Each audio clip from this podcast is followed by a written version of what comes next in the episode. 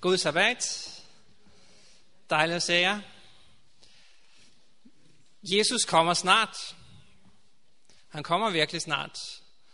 Og vi som syvende dags adventister, det ligger jo i vores navn, adventister. Vi venter på, at Jesus kommer tilbage. Men han er jo ikke kommet. Og det er sådan, at Jesus han kommer først, når alle har fået mulighed for at tage stilling til, om de vil følge med ham eller ej. Og ifølge Bibelen, så inden det kan ske, så er der nødt til at komme et fantastisk budskab via Helligånden, som skal oplyse verden om, at Jesus kommer snart tilbage. Og når mennesker hører det, får vi at vide, så vil de flokkes, så vil det komme til os. Men det er ikke sket endnu.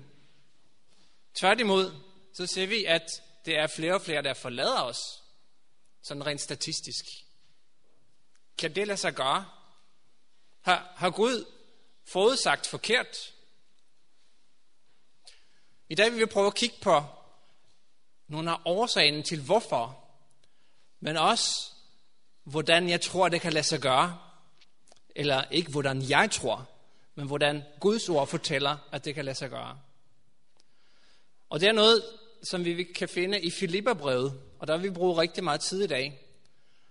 Og det er noget, som er rørt rigtig meget, meget ved mit hjerte, og som har fået mig til at gå ind i selvrensagelse. Og jeg tror også, at vi alle sammen har brug for det.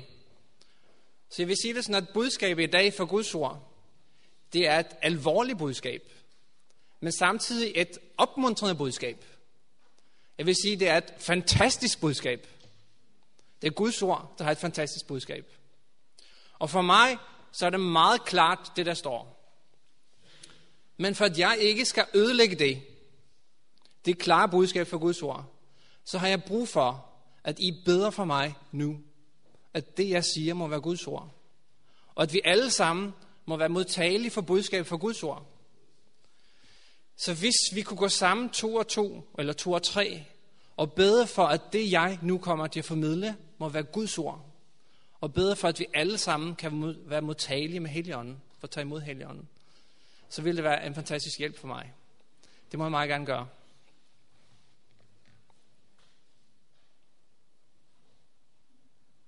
Tak for det. I må gerne slå op sammen med mig til Filipperbrevet. Det første kapitel.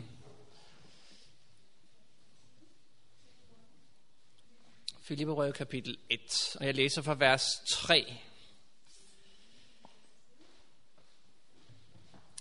Og der står, Jeg takker min Gud, hver gang jeg mindes jer, og i alle mine bønder beder jeg altid for jer alle, I glæder over, at I har været med i det fælles arbejde for evangeliet, lige fra den første dag indtil nu. Og i tillid til, at han, som har begyndt sin gode gerning i jer, vil fuldføre den indtil Kristi Jesu dag. Og det er specielt det 6. vers, som vi vil kigge lidt på her nu. Prøv at lægge mærke til, hvad det står her. Det står i tillid til, at han, som har begyndt sin gode gerning i jer, vil fuldføre den indtil Kristi Jesu dag. Han har begyndt. Hvad vil det sige at begynde på noget? Vi har nogle stykker her i menigheden, som er begyndt på et projekt. Vi vil starte en klinik op, som ligger ikke så langt herfra, Cure Fysioterapi. Og for et par måneder siden, en halvanden måned siden, så begyndte vi på at renovere lokalerne. Vi startede en proces. I begyndelsen så så det ikke så godt ud. Spørgsmålet er, kan man se forskel nu, når vi har været i gang i seks uger, i forhold til, da vi begyndte? Der er nogle af jer, der var inde her i løbet af ugen. Der er rigtig mange af jer, der har været forbi, og vi er rigtig glade for det. Men jeg er rigtig glad for at sige det, at man kan rent faktisk se en forskel. Der blev malet både lister og, eller paneler og lofter og vægge og det hele. Så det er faktisk en kæmpe forskel. Men da vi begyndte 1. januar, så var det små skridt ad gangen. Så kunne vi sige, wow, nu er en loftsplade malet. Men Jesus, han har begyndt noget i dig. Og han har begyndt noget i mig. Spørgsmålet er, kan man se forskel fra da han begyndte og til nu? Men hvem har begyndt? Er det mig, der er begyndt at tage mig sammen, fordi jeg har læst i Bibelen, eller nogen har sagt et eller andet til mig, at du skal være på den og den måde? Er det så mig, der siger, okay, ja, det er rigtigt. Nå ja, jeg må tage mig sammen. Det der, jeg har lavet der, det er ikke så godt. Så nu tager jeg mig sammen, og så begynder jeg et nyt liv. Er det det, der står? Det står, han, som har begyndt. Og det er altså Jesus, som har begyndt en ny proces i dit liv. Og jeg tror ikke, det er tilfældigt, at du er her i dag. Det er fordi, at Jesus har begyndt en proces i dit liv. Ellers ville du måske være et helt andet sted i dag og lave noget helt andet. Men fordi du er her i dag, så er det fordi, at på en eller anden måde, så har det med Jesus fanget din interesse. Måske er du vokset op med det hele dit liv. Måske er du først begyndt at blive bevidst om det for nylig. Men på en eller anden måde, så har det ramt dig. Og det gode er, at så har Jesus begyndt noget i dit liv. Han har begyndt noget i mit liv. Og hvad er det så, han har begyndt? Det står, han har begyndt sin gode gerning. Og vi mennesker, vi er så gode til at måske fremhæve vores gode gerninger. Vi har det sådan lidt med, at vi kan godt lide at fortælle, hvis vi har gjort noget godt. Facebook er jo et godt sted at fortælle, hvad man nu har gjort af gode ting, eller hvad som helst i og for sig. Men her handler det ikke om, hvad jeg har gjort. Her handler det om, hvad Jesus har begyndt sin gudegærning i mit liv og i dit liv god gerning. Jesus han sagde engang, hvorfor kalder jeg mig Gud? Der er kun en, der er Gud. Det er Gud Fader i himlen. Fordi alt, som er godt, det stammer fra Gud. Da Gud han skabte verden, hvis I læser skabelseshistorien i det første kapitel i første Mosebog, så hver eneste dag, da han havde skabt noget, så står der, hvor godt det var. Når Gud skaber noget, så er det godt. Så er det, som det skal være. Så er det perfekt. Ikke? Alt var godt. Han så, hvor godt det var. Så når han begynder sin gode gerning i mig, han begynder, kan I se, det er en proces, han begynder noget i mig, så er det fordi Gud han er skaber. Hvis han kunne skabe sol og måne og stjerner og verdener, så kan han også skabe noget i mig. Det var et problem. Han har givet mig noget. Han har givet mig en fri vilje. Det vil sige, at jeg kan rent faktisk modsætte mig hans gode gerning i mig. Kan I se det? Men han ønsker, at jeg skal give ham tilladelse til, at han som skaber, ligesom pottermageren, kan forme læret, som han vil have det. Ikke som jeg vil have det. Eller som verden vil have det. Fordi verden har en måde at se på, hvordan jeg mener, jeg skal være. Hvis jeg kigger på verden, så, så former jeg mig efter det, verden synes, jeg skal være. Men Gud, han har en plan med, hvordan jeg skal være. Hvordan du skal være. Og det vil han gerne forme. Og så står der, som han har begyndt sin gode gerning i jer. Det er fordi, han arbejder med vores hjerter med mit hjerte. Og i Bibelen er hjertet ikke bare sådan en blodpumpe, men det er egentlig det, vi tænker på i dag som mit sind, eller min tankegang, min, min hjerne, min indre, mit indre. Det er der Jesus, han ønsker at arbejde med mig. At begynde sin gode gerning i mig. Det er her, det hele begynder. Det er lige meget, hvad jeg gør af gode ting på ydersiden, som jeg lægger op på Facebook. Hvis indersiden er snavset eller tom. Og Jesus var engang i dialog med farisæerne. Han kaldte dem faktisk kalkede grave. Fordi de var så pæne på ydersiden. Men på indersiden, så var det ja, død og elendighed. Men, men det han sagde, det var det, at rens først karret indeni, så bliver det rent uden på bagefter. Det handler om herinde. Det er faktisk ingen andre kan se end, end kun mig. Det er der Gud ønsker at arbejde. Så lige meget om jeg kommer i kirken har en fin facade udadtil. Men Gud ønsker at arbejde med det, ingen andre kan se. For jeg ved, at hvis jeg begynder der, så vil andre også kunne se det på et eller andet tidspunkt. Men så vil de kunne se noget, som Jesus får æren for. Og det står, at han, som har begyndt sin gode gerning i jer, vil. Hvad betyder vil? Det kommer til at ske. Vil. Han vil gøre det. Hvis altså jeg giver ham lov. Så hvis jeg giver ham lov og siger, Gud, jamen, jeg overgiver mig til dig, du får lov til at gøre det, så vil han gøre det. Og så vil han fuldføre. Gør Gud noget halvt. Når Gud skabte, så var det fuldkomment.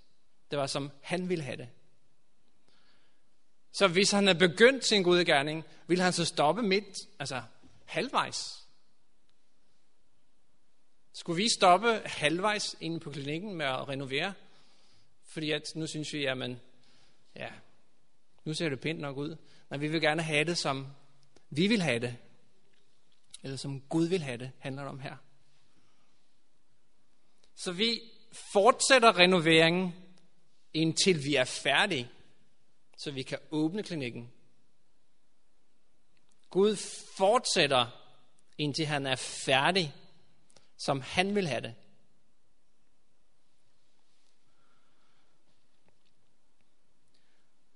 Og så står det, han vil fuldføre den indtil Kristi Jesu dag. Indtil Kristi Jesu dag. Man kunne også, det kunne faktisk være dejligt for os, som er i gang med arbejde. Tænk nu, hvis vi bare siger, at vi starter 1. marts, og 1. marts, så står lokalerne bare helt færdige. Altså, vi har ikke gjort noget. Men pludselig, 1. marts, så er det bare totalt forvandlet. Tænk, det ville være nemt. Så behøver vi slet ikke gøre noget. Men Gud, han har et formål med, at det er en proces. Fordi så kan vi lære i løbet af processen. Det er sådan, at i mit nuværende job, så sælger jeg udstyr til fysioterapeuter. og en af de ting, vi sælger, det er blandt andet nogle træningscykler, kondicykler. Og de bliver leveret i en kasse. Og der er det sådan nogle gange, at vi tilbyder, at jamen, vi samler cyklen for den. Det er en god service. Men nogle gange, så kan folk selv få lov til at samle, hvis de vil. Og det er sådan, at dem, der selv har samlet de cykler, de får, der oplever vi faktisk færre problemer. Færre opringninger fra dem. Fordi så har de fundet ud af, at man pedalene skal skrues på på den her måde, og styret skal sættes på på den måde. Så hvis det nu for eksempel et eller andet, der løsner engang, pedalen, der måske er på vej ud af den, så ved de, at de selv skal skrue den på. Men dem, der har fået det hele samlet, de ringer til os og siger, at det er et eller andet galt med cyklen. Kan I se, at når vi selv er med i processen, når vi tillader Gud at arbejde med os, så lærer vi af det. Og jeg tror, at vi har brug for at vide, hvad vi har været, og hvordan Gud stille og roligt har gjort os til noget andet, når vi kommer i evigheden. Fordi der skulle det helst ikke ske igen. Så hvis vi pludselig står her og badam, så ved vi ikke, hvad vi har brug for at gå igennem. Men Gud tillader, at det sker noget med os, stille og roligt. Han begynder sin gerning i os, og slutter den, inden han kommer tilbage. Indtil 1. marts, da vi åbner, der skulle gerne lokalerne stå klar, så vi kan bruge den.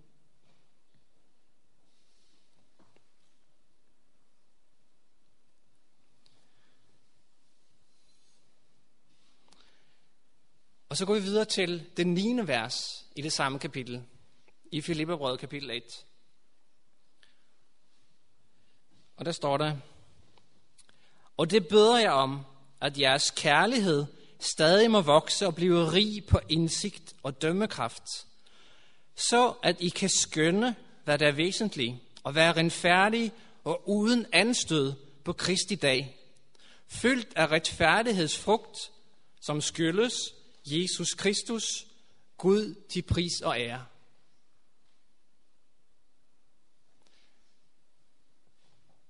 Prøv at se her. Det står, at vi kan blive fyldt af retfærdighedsfrugt, som skyldes Jesus Kristus. Men inden det kan ske, så er vores kærlighed nødt til at vokse. Med hvilket formål? Prøv at læse det igen. Det står, at jeres kærlighed stadig må vokse, så vi kan få indsigt og dømmekraft, så vi kan skønne, hvad der er væsentligt, med det formål at være renfærdig og uden anstød på Kristi dag, så vi kan bære frugt. Jeres kærlighed skal vokse, så det kan ske noget, så at vi kan være der på Jesu Kristi dag. Kan I se? Det handler om at vokse. Det handler om noget, Jesus gør i os. Men han gør det så fantastisk komplet, at på Jesu Kristi dag, så er vi renfærdige og uden anstød. Hvad opfatter I det som? Det er, som, som Gud nu skaber. Fuldkomment. Som han vil have det. Sådan kommer vi til at være. Fordi vi har vokset, og vores kærlighed er vokset. Fordi Jesus har begyndt sin gode gerning i os hvis vi tillader ham. Det er det lille mand. Hvis vi tillader ham.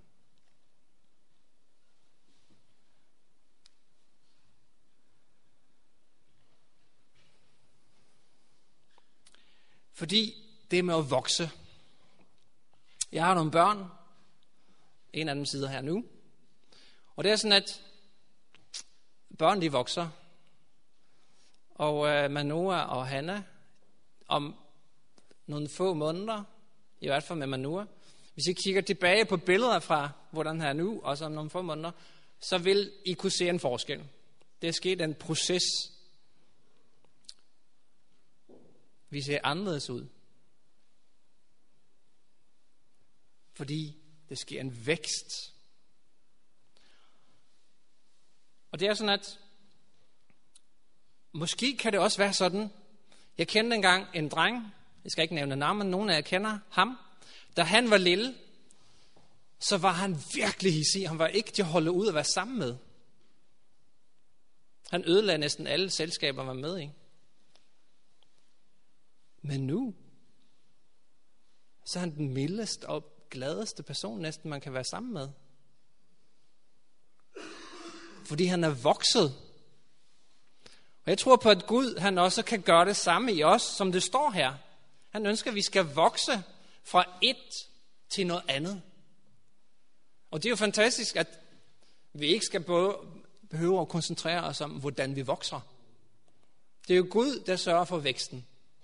Han begynder sin gode gerning i os og fuldfører det indtil Jesu Kristi dag.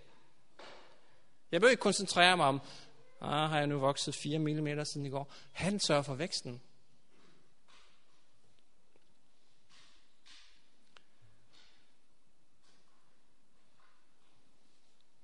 Og det her, det står om, at vi kan få indsigt. Kan I se det? I må vokse og blive rige på indsigt. Og bare lige for at få en idé om, hvad indsigt kan være sådan i bibelsammenhæng, så bladrer lige et par sider til højre til Kolossenserbrevet, det første kapitel.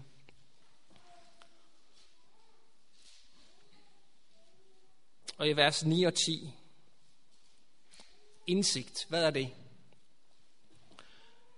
Derfor har vi heller ikke siden den dag, vi hørte om det, holdt op med at bede for jer.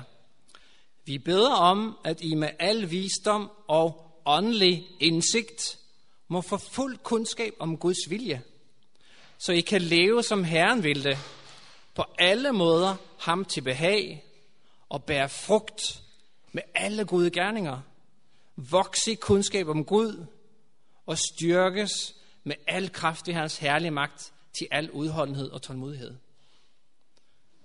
Så indsigt, at vi får kundskab om Guds vilje, så vi kan leve, så han vil, vi skal leve. Kan I se det? Når vi får indsigt af Gud, så giver han os indsigt, så vi kan leve, og vi kan vokse og bære frugt og vokse i kundskab om Gud. Og den proces med at vokse, det er det, jeg synes er så fantastisk med Gud. For han tillader, at vi vokser. Han tillader, at vi, eller han ved, at vi er syndere. Men på trods af det, så bliver han ved. Han er tålmodig med os.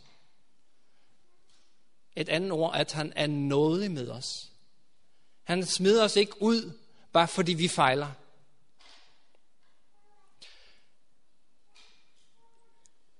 Når det gælder fodbold, så er det nogle gange fodboldklubber, de har ansat en træner. Og hvis det ikke går, som klubbens ledelse har tænkt sig, så smider de træneren ud. Og jeg hørte engang om en klub i Italien, som i løbet af fire måneder havde smidt fire træner ud, og den sidste træner fik kun én kamp. Tænk, hvis Gud smed dig ud efter en kamp, efter en fejl. Det gør han ikke. Han har et langsigtet mål. Han kan se, hvad du kan blive til. Så derfor, på trods af, at du taber nogle kampe, så smider Guds bestyrelse ikke dig som træner ud, på trods af det. Han kan se, at du har potentiale, hvad du kan blive til. Hvis han kan fuldføre sin gerning i dig.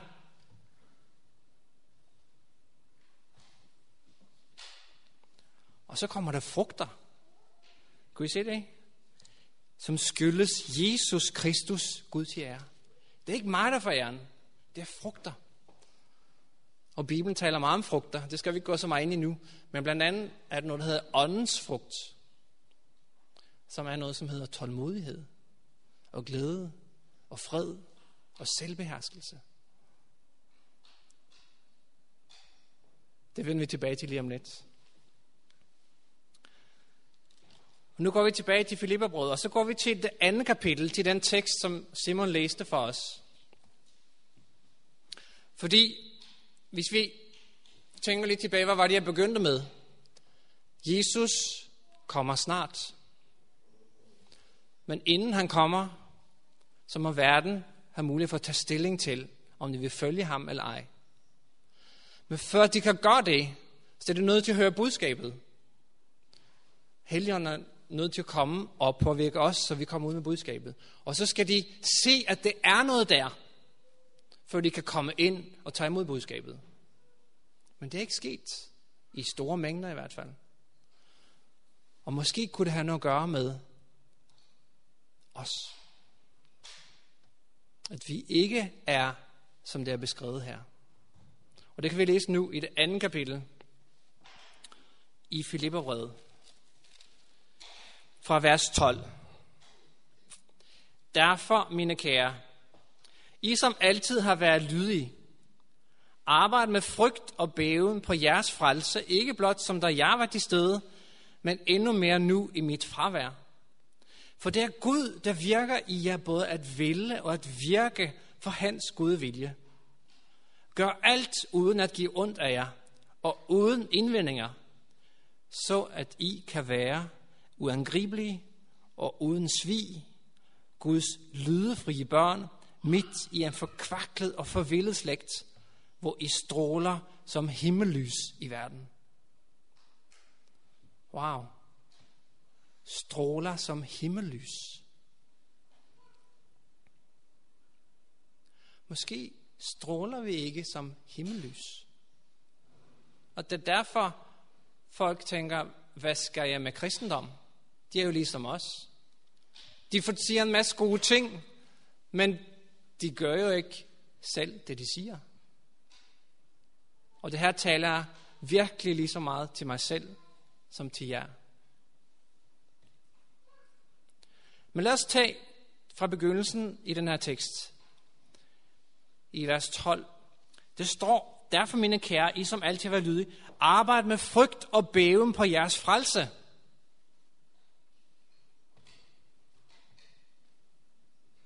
Arbejde med frygt og bæven på jeres frelse. Ønsker du at blive frelst? Skal jeg så arbejde med frygt og bæven? Kunne det ikke være lækkert, hvis jeg havde frelsesvished? Lige meget, hvad jeg gør. For jeg tror på Jesus. Jeg tror på Jesus, og jeg er frelst. Så kan jeg gå ud og gøre lige meget, hvad jeg vil, for Jesus elsker mig jo. Den frelsesvished findes i den kristne verden. Men hvorfor står det så, at vi skal arbejde med frygt og bæven på vores frelse?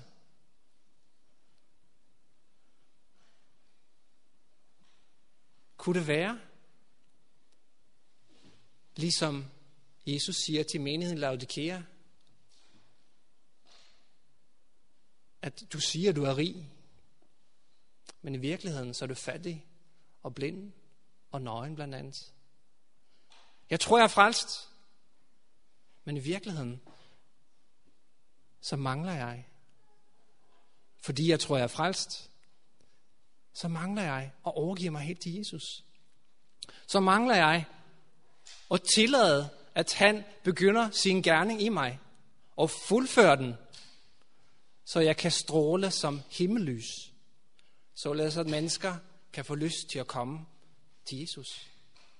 Måske er jeg rent faktisk, fordi jeg tror, jeg er frelst, og gør, hvad jeg vil, og ligner verden, med til at holde vel mennesker væk fra Jesus. Men hvis jeg arbejder med frygt og bæven, hvis jeg kommer til Jesus hver dag, måske flere gange om dagen, siger ej Jesus, der fejler jeg. Men jeg beder dig, at du må hjælpe mig, at du må fortsætte din gerning, som det begyndte i mig. Så jeg ikke viser et forkert billede hvem du er. Så jeg holder mennesker væk fra dig. Fordi jeg, jeg misbruger dit navn.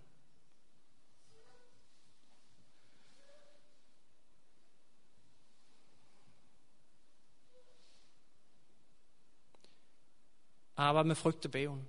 Vi kan ikke selv gøre os fortjent i frelsen, men vi kan gøre op med os selv, om vi ønsker at være, som den Gud ønsker, vi skal være. Og så står der, for det er Gud, der virker i jer, i vers 13, både at ville og at virke for hans gode vilje.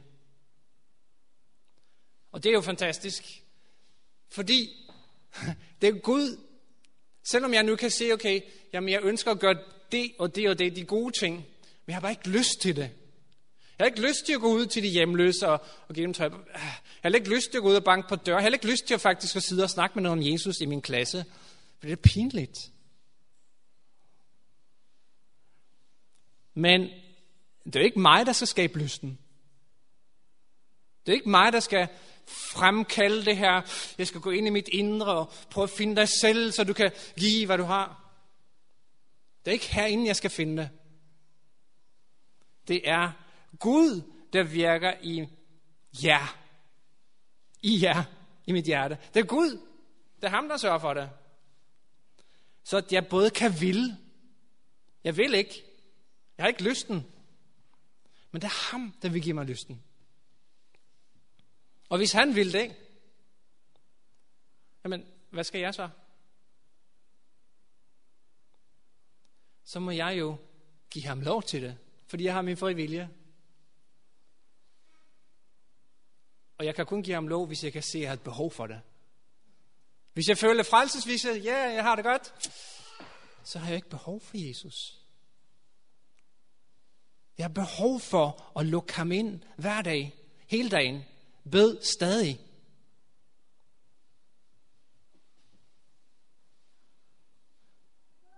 For hans gode vilje.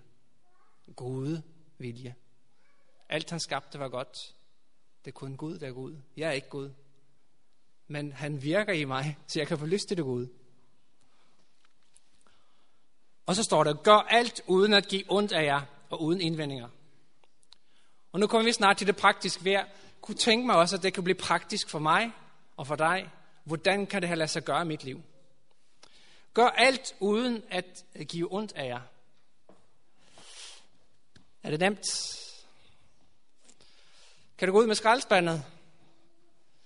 Altså nu gik jeg ud med skraldespanden i går, og altså i for, altså det er faktisk mig, der gør det hele tiden. Eller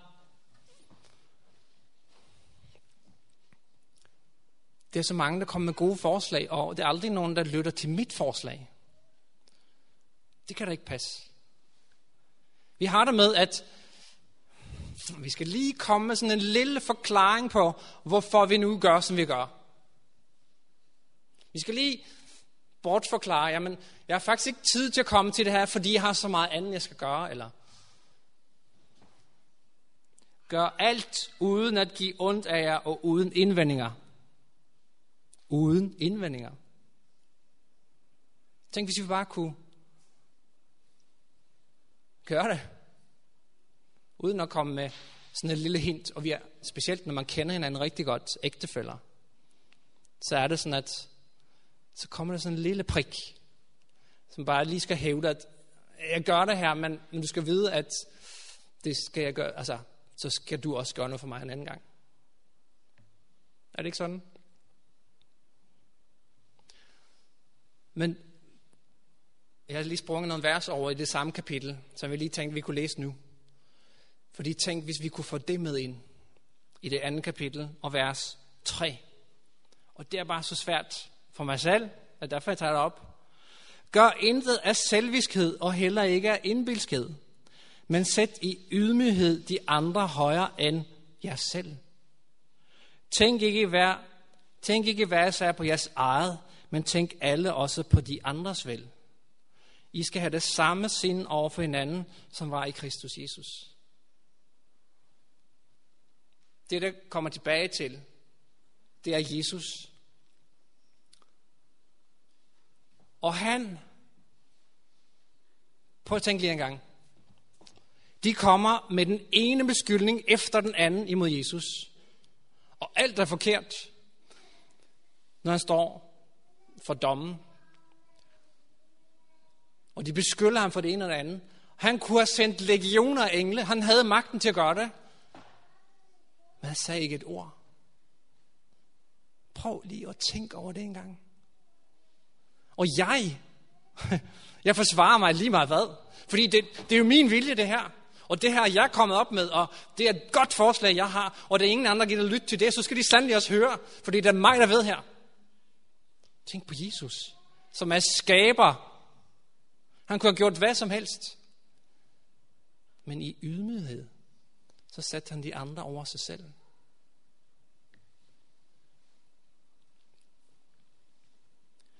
Gør alt uden at give ondt af jer og uden indvendinger, så at I kan være uangribelige og uden svig.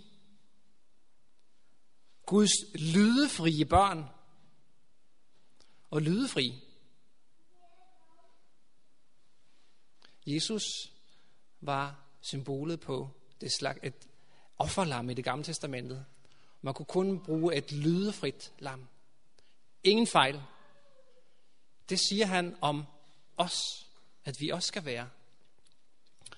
Når Jesus kommer tilbage, så sker det, eller det står, i skal være Guds lydefrie børn, midt i en forkvaklet og forvildet slægt, hvor I stråler som himmellys i verden.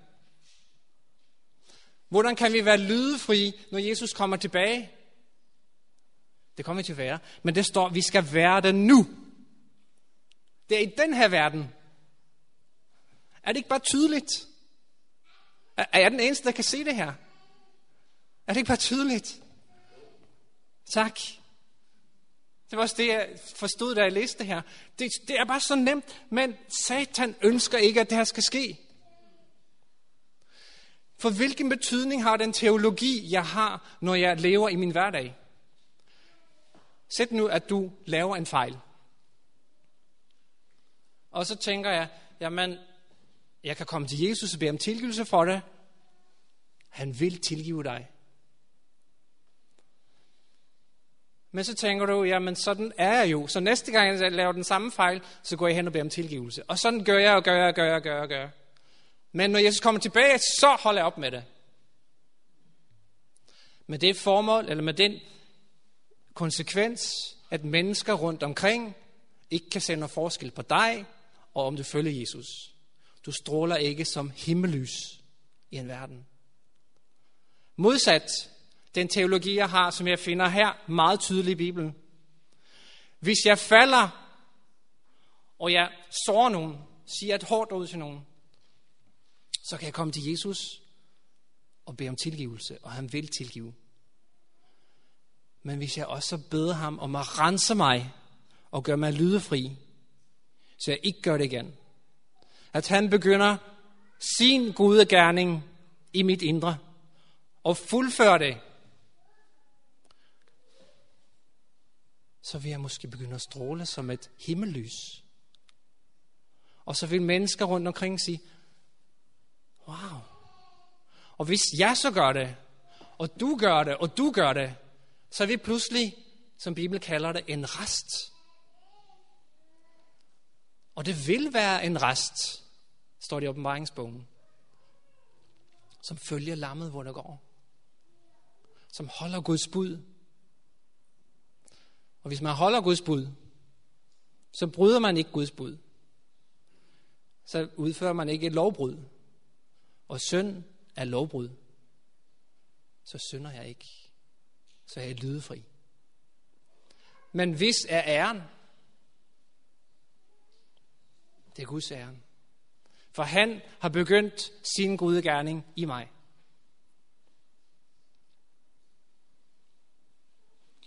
Så når jeg forsvarer mig selv, når jeg kommer med et godt forslag til bestyrelsen, eller til bedegruppen, eller til mine venner, og synes, at det her, det skal vi gøre, den vej skal vi gøre, og de andre siger, ah, hvad så? Nej, det synes vi faktisk ikke er så godt. Men hvad så, det var mit forslag. Sæt de andre i ydmyghed højere end jer selv. Det er svært, ikke? Men så er det så, jeg kan komme til Jesus og sige, Gud, tilgiv mig, at jeg sætter mig selv højest. Hjælp mig, rens mig. Hjælp mig til at stråle som himmellys. Midt i en forkvaklet, forvildet slægt, for det er der masser af mennesker, som ikke kender Jesus. Og for at slutte her, det med at stråle som himmellys. Prøv lige at gå med mig til første Mosebog, det første kapitel, i skabelseshistorien. Da Gud skabte lysene. Gud, og det er det 14. vers, første kapitel, vers 14. Gud sagde, der skal være lys på himmelvælvingen til at skille dag fra nat. De skal tjene som tegn til at fastsætte festtider, dage og år. Og de skal være lys på himmelvælvingen til at oplyse jorden. Og det skete. Hvilket formål har himmellysene? De skal oplyse jorden. De skal også sætte øh, tegn til at fastsætte tider, men det står her til at oplyse jorden.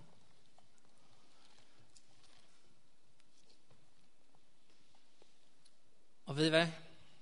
Inden Jesus kommer tilbage, så kommer der et fantastisk budskab ud. Læs med mig i åbenbaringsbogen, det 18. kapitel og det første vers. Himmellysene, de, deres opgave er at oplyse jorden,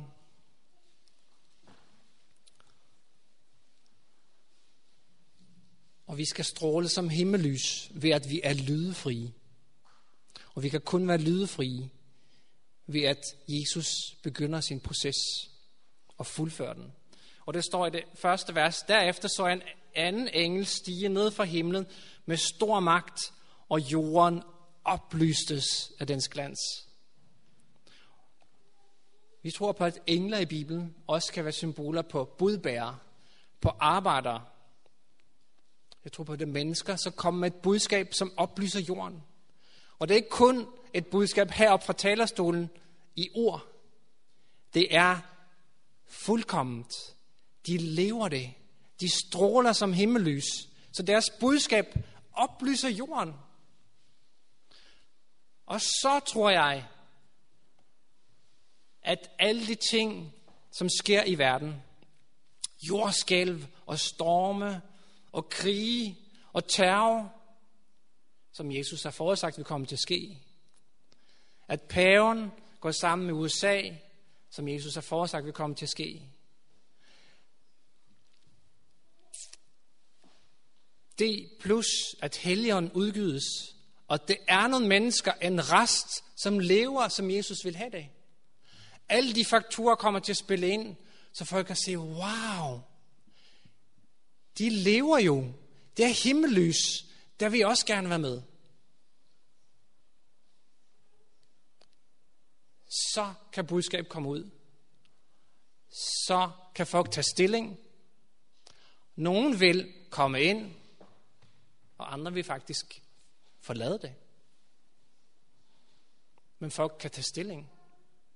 Så det til sidst kan være to grupper, forerne og bukkene. Dem, der vælger at følge Jesus, følge lammet, hvor det går. Eller dem, der har frelsesvidshed nu. Eller som følger sin egen vilje.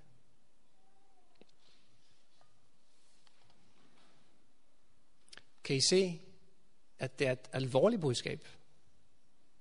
Men også, at det er et opmuntrende budskab. Fordi det er ikke så svært. For hvem laver arbejdet? Det er Jesus. Det er ham, der får mig til at vokse. Det eneste, jeg skal gøre, det er at give ham lov.